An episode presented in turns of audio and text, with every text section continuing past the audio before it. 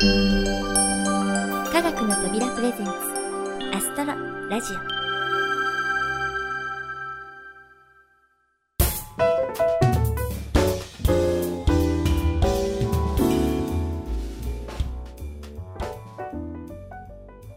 皆さんこんにちは。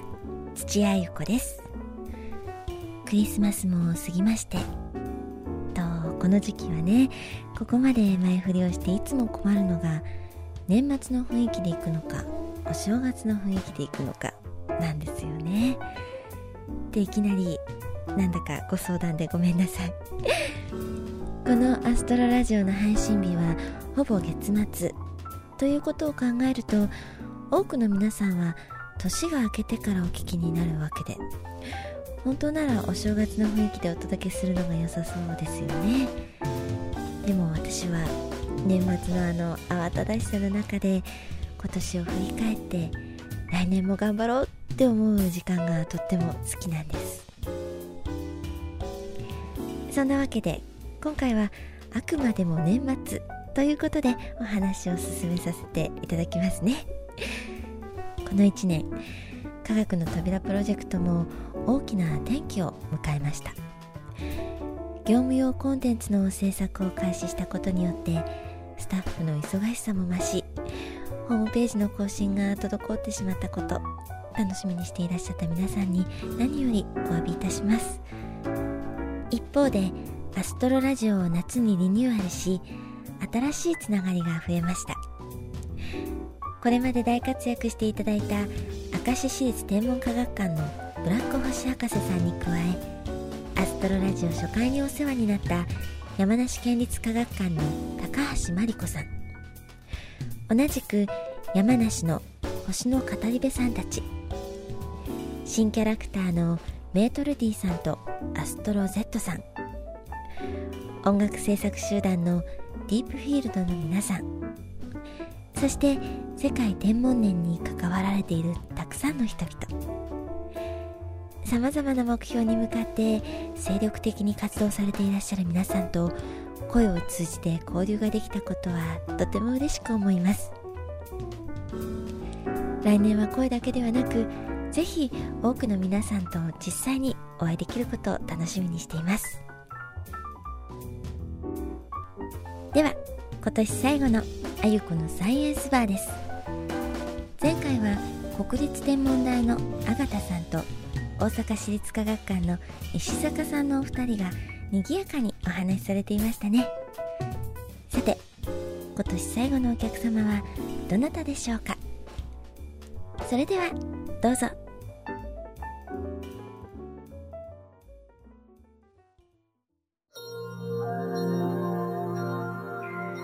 ここは都心から数十分。武蔵野の面影が色濃く残る三鷹の森あたり。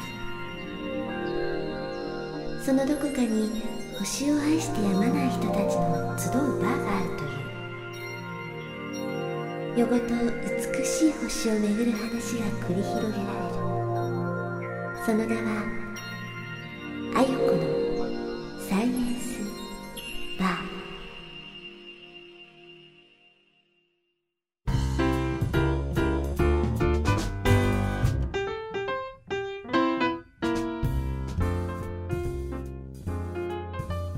がとうございました。さて次のご予約のお客様が今年最後のお客様ねはい、オーナー。オープンから早2ヶ月、やっと一息つくことができますね。お疲れ様でした。やだメートル D さんまだ気が早いわよちゃんと最後のお客様をお迎えしなきゃあ、そうですよね。申し訳ありません。そんなにかしこまらないでいいんですよ。じゃあ今日のご予約のお客様を。はい。本日ご予約のお客様は、明石の星博士様、天文教育普及研究会の高橋淳様の2名です。天文教育普及研究会といえばいろんな職業の方がいらっしゃると聞いているわ。高橋さんはどんなお仕事をされていらっしゃる方なのかしら。確かご予約の際に明石の星博士さんが学校の先生ですよとおっしゃられていましたね。じゃあ天文台や科学館にお勤めの方とはまた違ったお話が聞けそうね。また今回も楽しみだわ。あったいらっしゃったようですね。いらっしゃいませ。ようこそあゆこのサイエンスバーへ。はい、あの高橋さん、えー、世界天文年の日本委員会の企画委員ということで、はい。いろいろされておられるわけですが、はいはい。えーそもそも高橋純さんは今何をされてるんですか？はい。えー、と本業は、えー高校の先生です。え高校の先生？はいそうなんです。えじゃあいつも子供たちにはい。夢を語ってるんですか、そうですね。どっちかっていうと夢の方が語ってることが多いですね。あのもちろん物理かえ地学のあの地学を教えています。地学。はい。でも高校の先生の前、えーっとはい。社会教育施設におられるといえうこと。そうなんです。あの10年ほどですね、えー茨城県の自然博物館というところで、えー学芸員をしておりました。そして、えー、一昨年から、えー転勤でまた学校に戻ったというわけです。その高橋純さんなんですが、はい。えー天文年のお話はまた後でお伺いするとしてね、ええ。ーまあ、こういう星が好きなあー、まあ、道に入っておられるわけですけどはい。そのなんか子供の頃のきっかけみたいなのはあったんですか？はいありました。あのー小さい時から興味はあったんですけど一番大きなきっかけはですね高校生の時に、えー長野県のえー上高地っていうところに、上高地、えーかっぱ橋のあるところ。そうですね。すごくあの、えー夜空の暗いところなんですが、えーそこであの星を見たんですよね。であの本当に刺すようなあの星があった。という刺すようえーな星そうですね。すごい表現ですね、あのとにかくですね夜空を見てえーあの変化が感じられた。あのうん星がたくさん集まってるところやまばらなところやそういったその夜空を見る中ですごくいろんな変化があってそれがすごく面白くて、えーその道に入りました、えーその変化をおの理由を探りたかったんですよね。はい。変化の理由って、え。具体的に言うと何どういうものが変化したんですか？えー、と要するにですね、あのー私たち普通の都会なんかで星を見てるとただ星がところどころにあるっていうふうにしか見れませんけども、はいはい。あのー本当に、えー郊外のない暗いところに行くとあの夜空の星の分布の仕方っていうのは本当に濃いところと薄いところとあるわけですね。まあひ平たく言えば天の川があるところは星がたくさん集まっているわけで、はいはい。えーもちろん天の川のないところはそうでないっていうようなことですよね。そういうふうなその宇宙というのはその本当にこういろいろな姿をしているっていうのが肉眼で見るだけでかんあの確認ができるうんそれがすごく素敵だったんですね。ほですから今私はそのあの天文が好きだっていうことと同時にですね、えーたくさんのそのお将来のお人たちにもおそういうふうにその夜空のを見見上げた時のその変化があるようなそういう夜空を見ていただければそういう中からその自然の不思議さだとか美しさだとかそういうものをこう知りたいというようなあ欲望があの大きくなってくれるんじゃないかと思ってそういう意味ではあのやっぱりその変化のある夜空を守っていきたいですね。うなるほど変化というのがキーワード、えーそうですね。なるほどじゃあこの2009年、はい世。界天文年ということなんですが、ええー高橋さんのされてるまあプロジェクトですね、はい。についてちょっとお話しいただけますか？あの私はですね、えー来年の7月22日に、えー全国で観察が可能な日食があるんですがその日食に向けてですね、えー太陽を観察するための日食グラスを作りましてそれを全国のお小中高校や主な科学館博物館など、えー全部で4万個の日食グラスを配布するという仕事をいたしました。はあ、まあ、46年ぶり国内で見られええ。る皆既日食、はい。まあ、これ変化の極みと言っていいですよね。そうですね。あの想像を絶するっていう言葉がありますけども、えー本当にあの通常の生活では、えー感じ取れないような、えそんな素晴らしい自然の姿を見ることができると思います。ですからそういう機会をもとにたくさんの人と一緒にですねその自然の素晴らしさだとかそういうことを感動を共有していきたいなというふうに思います。なるほど。まあ太陽の観測といいますとですね、えー、眩しいのでまあいろいろ注意が必要なんですが、はい、まあ、その日食グラスを使えば安全に観察できると。はいそうですね、ね、あのー、過去においてはあのー、いろんなあの写真のフィルムを使ってみましょうとかあるいはすすガラスを使ってなんていう風な方法も紹介されてた時もあったんですが科学的な検証をするとやはりあの安全に見るというのはちょっと厳しいところもありますのでそうするそういうところからですね本当にどどなたでも小さいお子さんから、えー、お年寄りの方までどなたでも安心して見ていただけるものをということで今回その日食グラスを制作して、えー、配布することになったわけです。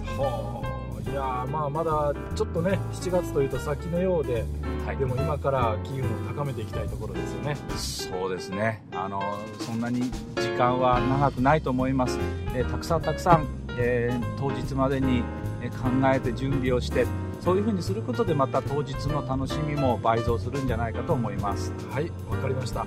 いや本当にねあの素敵なお話ありがとうございました。今日のゲストは高橋純さんでした。皆様拍手ありがとうございました。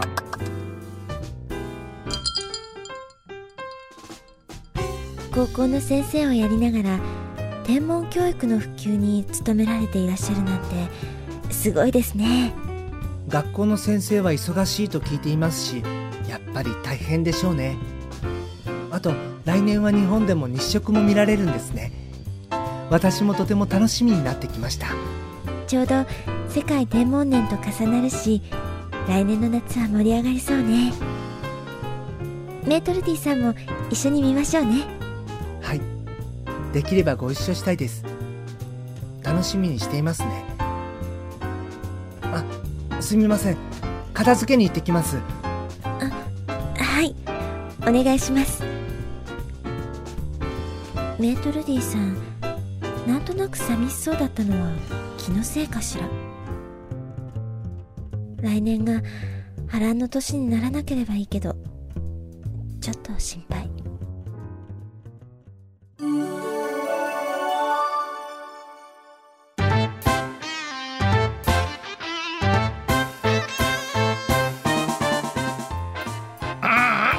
今年は最悪じゃったの。せっかく地球を救って土屋さんの印象が良くなったというのに爆発のショックで全部忘れてしもた。あそれにのサイエンスバーには意地を張りすぎて生きづらくなってしまったしのああもうやけちゃう。今年な元旦にウルー病があるからな。あのウル秒の1秒を1年分プレゼントっていうのはどうじゃ。気がついたら2010年。あっああ2009年どこ行ったってな。ああああよしこれから時間を狂わしてやるぞ。ほれバカなことはやめるんだ。ブラック星博士。なんじゃ。もう邪魔するな。やっぱり今年は最悪じゃ。4号戦じゃだけでも手に余るというのにもう一人アホがつきまとってきたの。貴様にアホ呼ばわりされる筋合いはない。今年もあとわずか。今日こそアストロ Z の名において決着をつけてやる決着をつける？そう言ってもなお前全然クイズに答えられんしの。わしが勝ってもメリットが全然ないではないか。わしもなそろそろ飽きてきたんじゃ。うんそうじゃな。じゃあこうするか。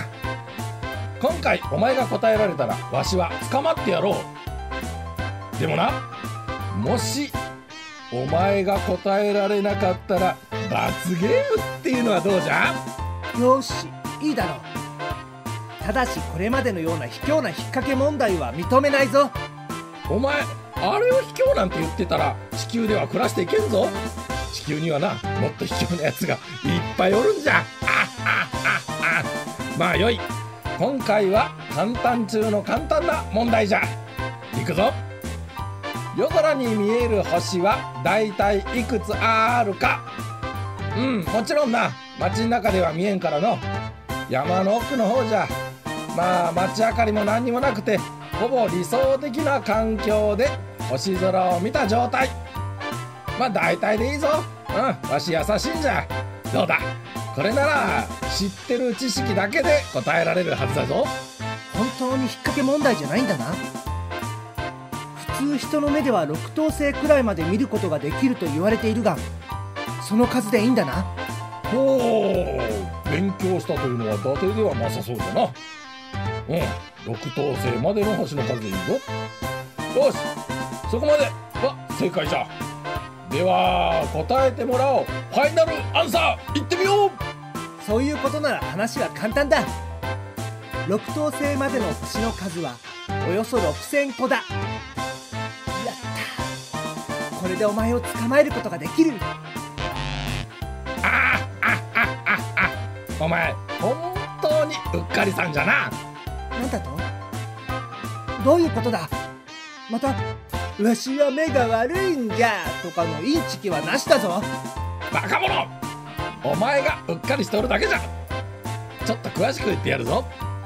一等星より明るい恒星は21個二等星は68個。三等星は183個で四等星は585個。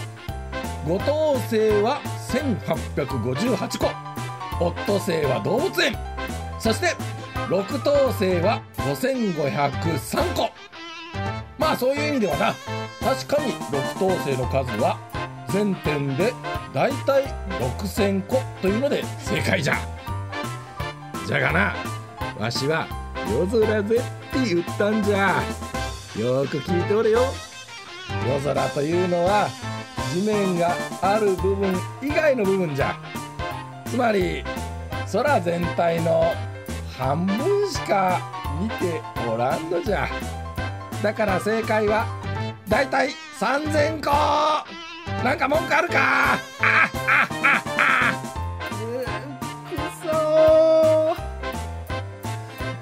してもやられたか？うむ負けを認めたようじゃな。では罰ゲームの発表。お前はうっかりさんだから次回の登場シーンで「私の名はうっかり Z」って叫べ。それで勘弁してやろうではないか。あああああ。これでちょっとは楽しみが増えたわい。ではさらばじゃなんだと？おいこら待てせっかく私にも地球のファンができたところなのにそんな間抜けなこと言えるわけないじゃないか。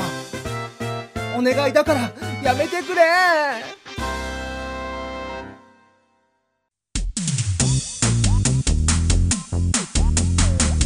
アストロラジオ。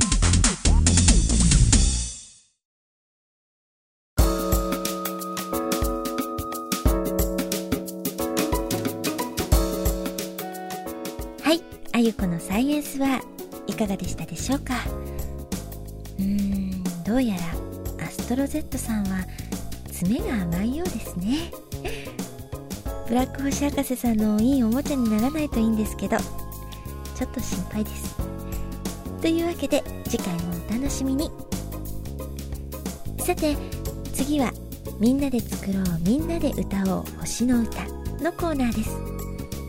今回はいよいよ作詞編その3ということで星の語り部さんたちの制作も佳境に入りヒートアップ。意見が飛び交う中で磨かれた素敵な詩ができたようです。今回は星の語り部の跡部さんに進行していただきましたではお聴きください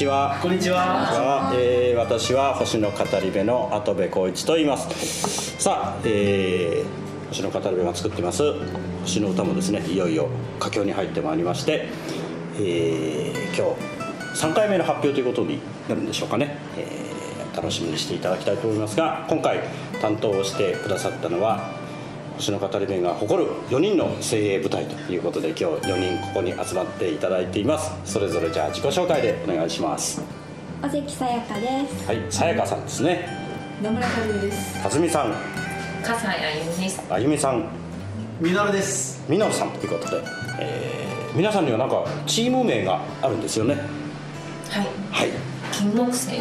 お花の金木犀ですか？それが違いましえて、えちょうどあの歌を4人で担当すると決まった頃に、はい。あの夕方から星空にええ。金星と木星と、あと三日月の月が。なんかニコちゃんマークみたいになっそうです。てお茶マークみたいに。あああの頃作り始めたってことなんですね。で星の語り部のメーリングリストでもすごく話題になったのでええそれと私たちが住んでる地球加えてちょうど星が4つでこれになって金木犀。金木犀ということで。なるほど。星の語り部らしいねチーム名で。実はね金木犀もう今、えー午後6時を待ってるところなんですけれども外のね西の空に今日明るくね金星と木星輝いて、えーいるんですけれどもそれではその明るい金星木星金木犀にね見守られながら星の歌を発表していきたいと思うんですがその前にうん実際こう担当してみてですね、えーどんな様子だったのかをちょっと聞いていきたいと思いますけどえー、さやかさんどれくらいこう期間はかかったんでしたっけ今回は、いですね。はい。どどうでした？その1ヶ月。長かった？短かっ私は結構長い感じがしました。た。長かった。なるほどかずみさんその1ヶ月はこうたた楽しい1ヶ月でした？それともちょっとこうつ辛い1ヶ月でした？そうですね。やっぱり言葉が溢れてしまって、はい。もう本当にその言葉の海にこうどっぷり使って溺れそうにな溺れそうになって気がしましたけどでもあのー言葉を紡いでいくっていうのは本当にこう言葉には命があるし、あのなんか感情もあるような気がして、うん。それを結んでいくっていうのも、まあ、苦しいものもありましたけど、ん。あこれ楽しいなって、あー。まあ、今年の最後のね私のいい思い出にええ。なったかなっていうふうになるほどいましたけど。作詞をされたわけですよね。そうですね。この一月の間は作詞か野村和美というそういう感じだった。そうですね。だいぶあの自分の時間が本当みんなこれに集中。はなるほど。い。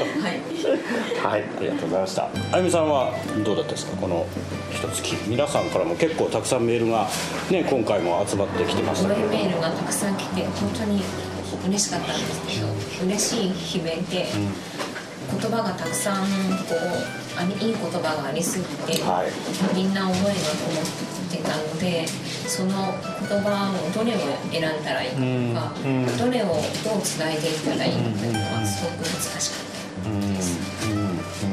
そう組み合わせでね全然こう印象変わってきちゃったりしますもん。ねねみのるさん。は今回参加されてどうでした、そうですね。まず楽しかったですよね。うん。自分の場合はあのー試作の力がないと。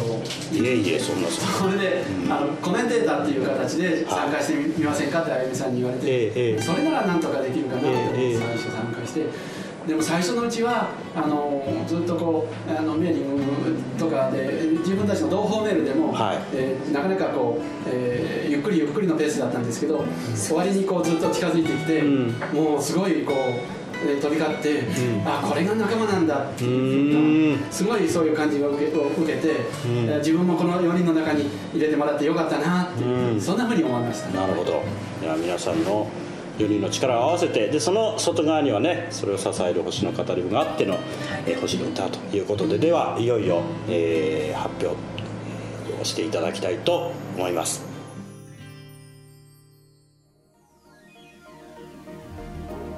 まぶたを閉じてひらめく星出会った仲間がここに光る星が結ぶ絆。闇を越えてゆこうよ。明日を目指して。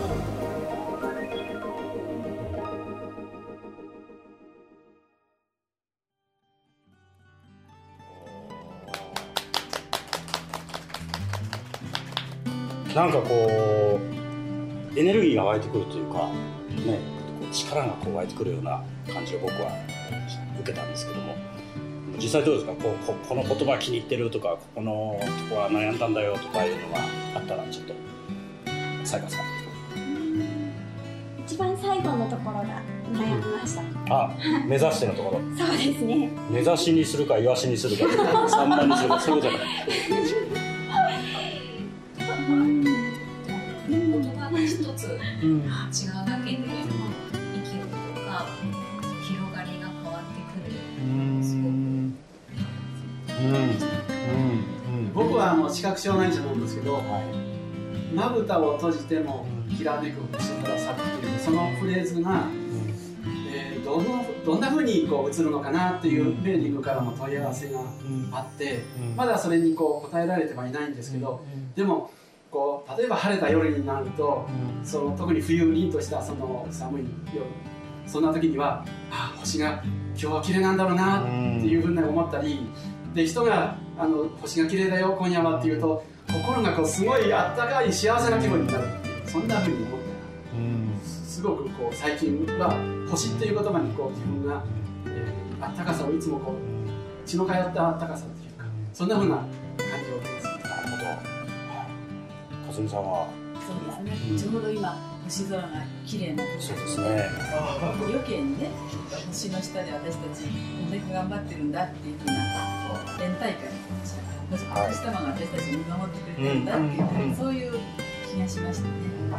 あ星が見えるこのね、えー地球に暮らして、えー生まれてきている喜びっていうかねそんなことを感じさせてくれるのがこの星の歌のところかなまあそれが星星が持ってるその力なのかななんてことをね感じました。はい。では、えー今日の、えー星の歌の発表第3回ということになりますけどもね。ここで、えー皆さんとお別れしたいと思います。どうもありがとうございました。ありがとうございました。